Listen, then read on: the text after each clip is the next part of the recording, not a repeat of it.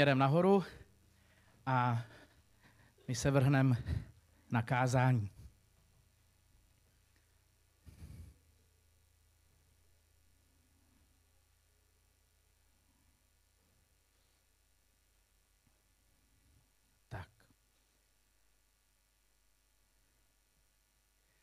Já jsem přemýšlel už delší dobu nad Božím jménem. A to dnešní kázání jsem nazval Co je v Božím jménu? Co všechno máme v Božím jménu? A představte si, že ta odpověď je strašně jednoduchá. Všechno. Člověk to zkoumá a hledá a prostě dochází k tomu, že vlastně všechno. A vycházíme z Žalmu 83, 19, kde je totiž napsáno. Ať pochopí, že ty, jehož jméno je Hospodin, jen ty jsi nejvyšší nad celou zemí. No prostě všechno. Víte, Izraelci nazývali Boha jménem Jahve nebo Jehova, které považovali za nezdělitelné a vlastně nevysvětlitelné, protože to jméno znamená existující sám o sobě nebo či já jsem. On byl před všemi věcmi a všechno stvořil. Je úžasnou, ale zdánlivě neosobní, nepoznatelnou bytostí. Ale Pán Bůh však chtěl, abychom jej znali osobně. Proto v písmu přidal ke jménu Jahve 5 titulů, které jej zjevují, můžeme říct 5 takových slovních portrétů, které nám pomáhají jej pochopit, kdo vlastně je, a mít s naším nebeským otcem vztah. A když se podíváme na izraelský národ, na to, jakým způsobem oni žili, jak putovali a jak jednou byli nahoře a jednou dole a jednou se jim dařilo a po druhý padali, tak pravdivost těchto portrétů toho, kdo Bůh je, Izraelité většinou poznávali v dobách krize a utrpení. Jakmile prostě bylo zlé, tak najednou začali chápat, jako kdo Bůh pro ně ve skutečnosti je a jaké jména vlastně Pán Bůh může mít, nebo ty obrazy, ty portréty. A já věřím, že my to potřebujeme také vědět, že to potřebujeme znát, protože pro nás to je a bude velkým povzbuzením. První je Jahve Jireh, neboli Hospodin uvidí, Hospodin opatří. Abraham se chystal obětovat svého syna, známe ten příběh. Ale pak se stalo, že Hospodin opatřil pro oběť beránka místo Izáka. A v reakci na to nazval Abraham Boha Jahve Jireh, čili Hospodin, který vidí a opatří. Neplatí to pouze pro Abrahama. Nový zákon se mnohokrát odkazuje na Hospodina, který vidí naše potřeby a zajišťuje odpovědi. Pán Ježíš říká, váš nebeský otec přece ví, že to všechno potřebujete. V Matouši 6. kapitole. Váš nebeský otec přece ví, že to všechno potřebujete. On prostě ví, co my potřebujeme. On zná naše potřeby. On to ví. Bůh jako starostlivý, odpovědný otec vidí potřeby svých dětí dříve než oni a postará se o řešení. Opatří jim nové boty dřív, než obnosí ty staré. Jeho děti nepotřebují žebrat, smlouvat a úplně žadonit. Možná se ptáš, proč nedostaneš vždycky to, o co prosíš. To protože Bůh ví, co doopravdy potřebuješ, kdežto ty ne. Zamysli se nad tím. Mohlo by se stát, že by byla splněna tvá přání, ale tvé skutečné potřeby by naplněné nebyly. Pamatuj, že Hospodin uvidí, Hospodin opatří, vidí tvé potřeby. A protože je vidí, postará se o něm. Je to jednoduché. Ještě jednou ten verš. Váš nebeský otec přece ví, že to všechno potřebujete. Pojďme dál. V 2. Paralipomenon 20. kapitole napsáno. Pozorně naslouchejte všichni judejci, obyvatele Jeruzaléma a králi Jošáfate. Toto vám praví Hospodin, nebojte se a neděste se tohoto velikého davu, protože boj není váš, ale boží. Když byl Izrael ohrožen Amálekovými armádami, dal mu Bůh slavné vítězství. Mojžíš si byl vědom, že tu bitvu za ně vybojoval Bůh, proto postavil oltář a nazval jej Jahve Nisi, neboli Hospodin je má korouhev. Bible je napsáno například, Hospodin je bojovný rek, nebo Hospodin bude bojovat za vás a vy budete mlčky přihlížet.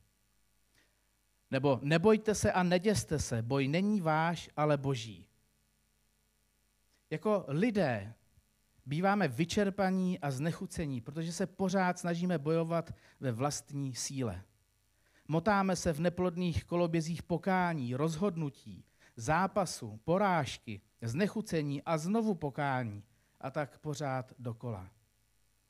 Jediné duchovní střetnutí, které je možné vyhrát, je to, v němž za nás bojuje Bůh. On neočekává, že my vyhrajeme bitvu, ale že ho necháme, aby ji za nás vyhrál on. Možná si ale říkáš, že my přece máme také bojovat. Ano, máme. Máme bojovat. Ale co? Dobrý boj víry. To je náš úkol. 1. Timotejovi 6.12. Bojuj dobrý boj víry. Chop se věčného života, k němuž si byl povolán, pro něž si učinil dobré vyznání před mnoha svědky. Náš boj nemá být bojem vyčerpávajícího úsilí, ale bojem víry. Znamená to tedy, že nemáme bojovat jako Jákob. Předně Jákob nezvítězil v zápase, vyhrál jen díky tomu, že byl učiněn slabým na to, aby mohl pokračovat v boji. A za druhé, jeho vítězství spočívalo v podřízení se Bohu. Jsi vyčerpaný bojem? Dostal ses na konec svých sil? Pak jsi právě tam, kde tě Bůh chce mít. Přestaň se snažit a dovol svému Hospodin nemá korouhev, aby za tebe zvítězil. Vždyť ten boj není tvůj, ale boží. Povstaň a prohlas spolu s Pavlem, vždyť právě když jsem sláb, jsem silný. To je nádherné místo, když jsem sláb, jsem silný. 2. Mojžíšova 14.13. Mojžíš však lidu řekl, nebojte se, stůjte a hleďte na Hospodinovu záchranu, kterou vám dnes způsobí, protože Egypťany, které vidíte dnes, již nikdy více neuvidíte. Hospodin bude bojovat za vás a vy budete mlčet. Přenechat své bitvy Bohu a nechat jej bojovat za nás není snadné. Máme pocit, že to nezvládáme, nebo že jednáme nezodpovědně. Jsme zvyklí uvažovat ve smyslu neseď tam a dělej něco. Chováme se jako člověk, který se topí a nedokáže se přestat chytat svého zachránce. Máme pocit, že mu musíme pomáhat a ve výsledku mu tím téměř znemožňujeme práci. Ve skutečnosti se pro něj stáváme nejhorší noční můrou. Ale to, že Bůh bojuje za nás, neznamená, že do toho nejsme zapojeni. Na příkazu stůj a hleď na Hospodinovu záchranu, to je v 2. Mojžíšově, je nejtěžší, že si klidně stání chybně zaměňujeme za nic nedělání nebo za zanedbávání povinností. Strach ti říká, dělej něco. Víra říká, stůj ve víře a nech jednat Boha. To je postoj tak vzdálený od nic nedělání, že vzdálenější už ani být nemůže. Je to víra v nejvyšší podobě. Stůj ve víře a nech jednat Boha. Ještě jednou, stůj ve víře a nech jednat Boha ve svém životě. Já ze své vlastní zkušenosti to považuji za jedno z nejtěžších věcí, protože chceme prostě my tam něco dodat. Stůj ve víře. Čemu tedy potřebujeme duchovní zbroj, když nemáme bojovat? To je dobrá otázka. Pavel řekl, oblečte si celou boží zbroj, abyste se mohli postavit ďáblovým úkladům. Všimni si, že na sebe máš vzít boží zbroj, ne svou. A že se proti ďáblovým úkladům máš postavit a ne proti nim bojovat. Zbraně našeho boje nejsou tělesné. Víte, lidské metody a způsoby jsou často překážkou boží cestě pro tvůj život, pro ten boží plán pro tvůj život. Přirozené schopnosti proti duchovním mocnostem nic nezmohou.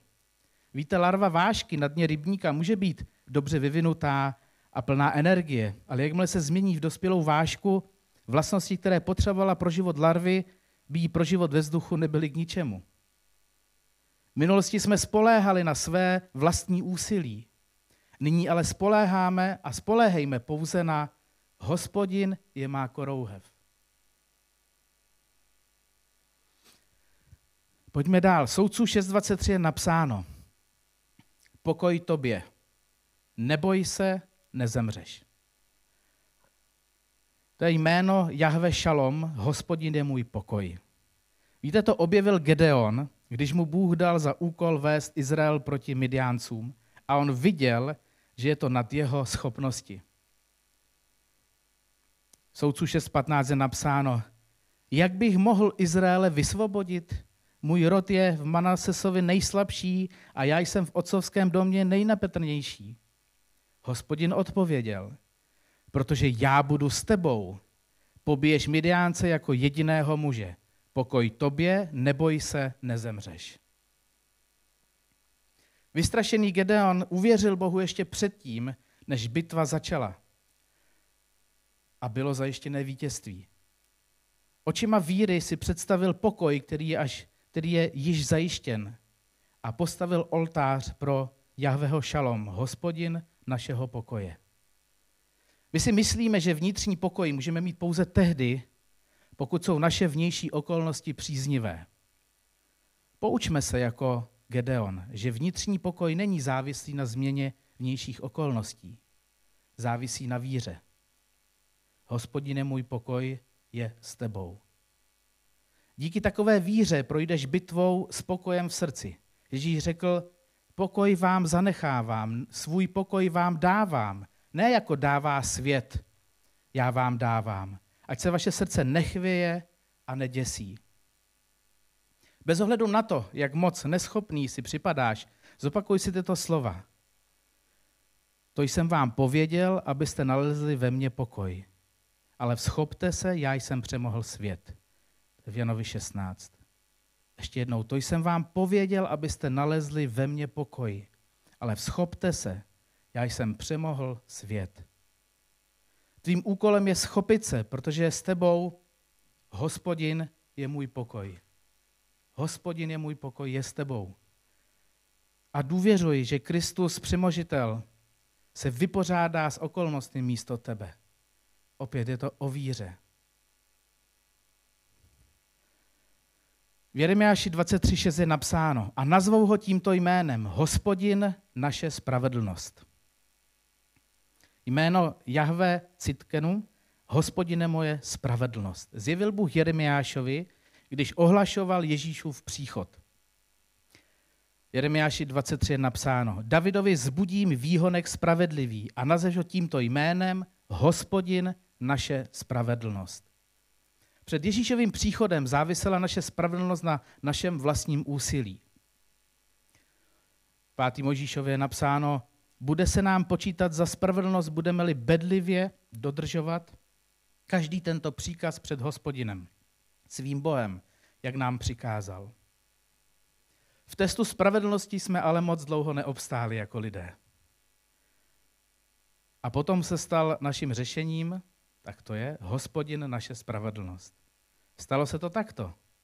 Toho, který hřích nepoznal, za nás učinil hříchem, abychom se my v něm stali boží spravedlností. 2. Korinským 5.21.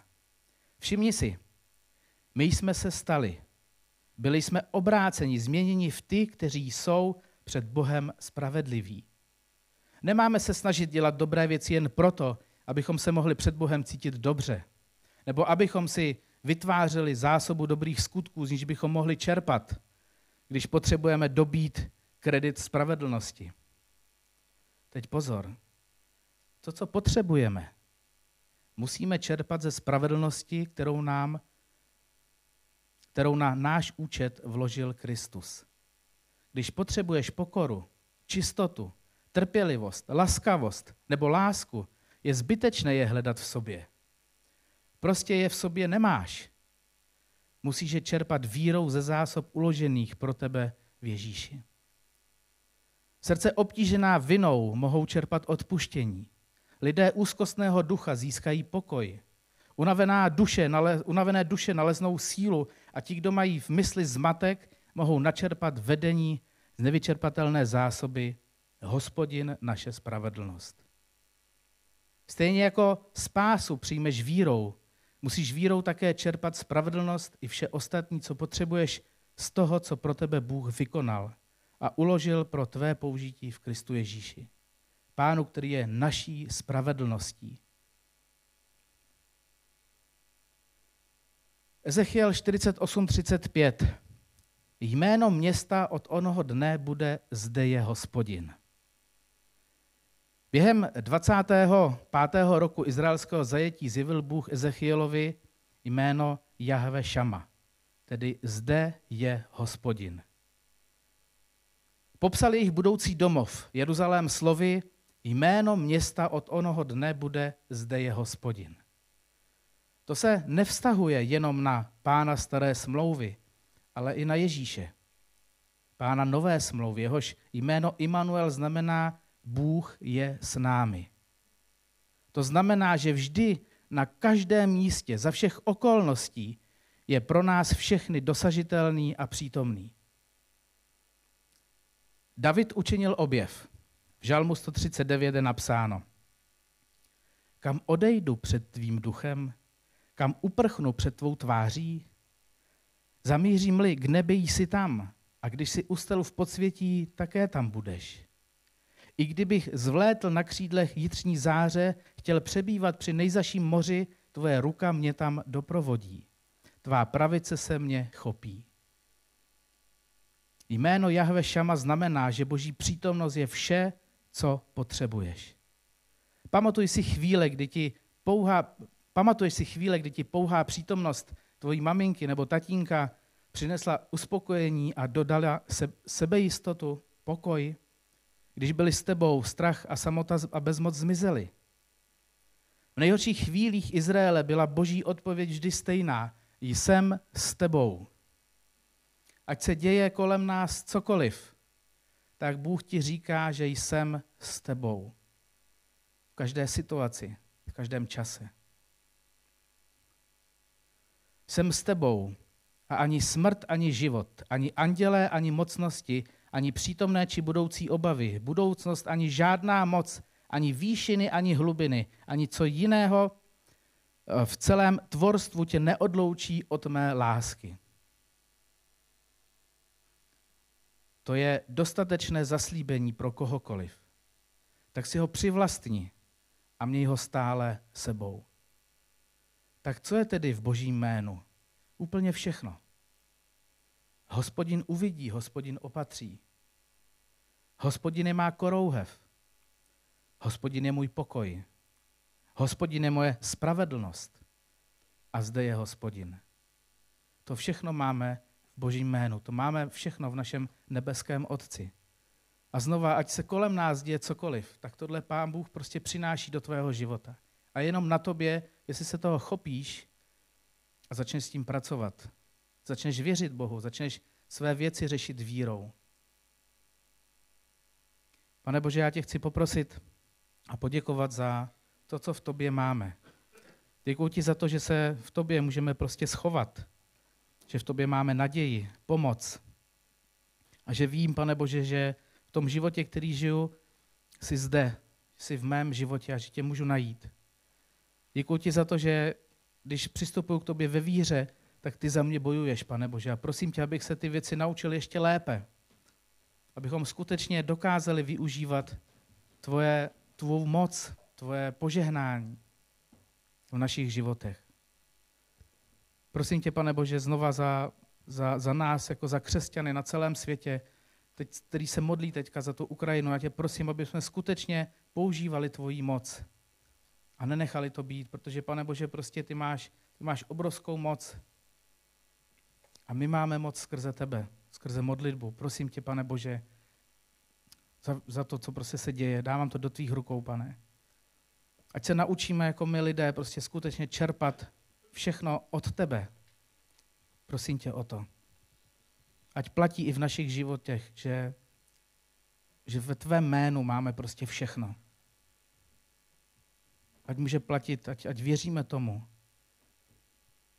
že tyhož jméno je Hospodin, jen ty jsi nejvyšší nad celou zemí. Ty to máš všechno ve svých rukách, Pane. Amen.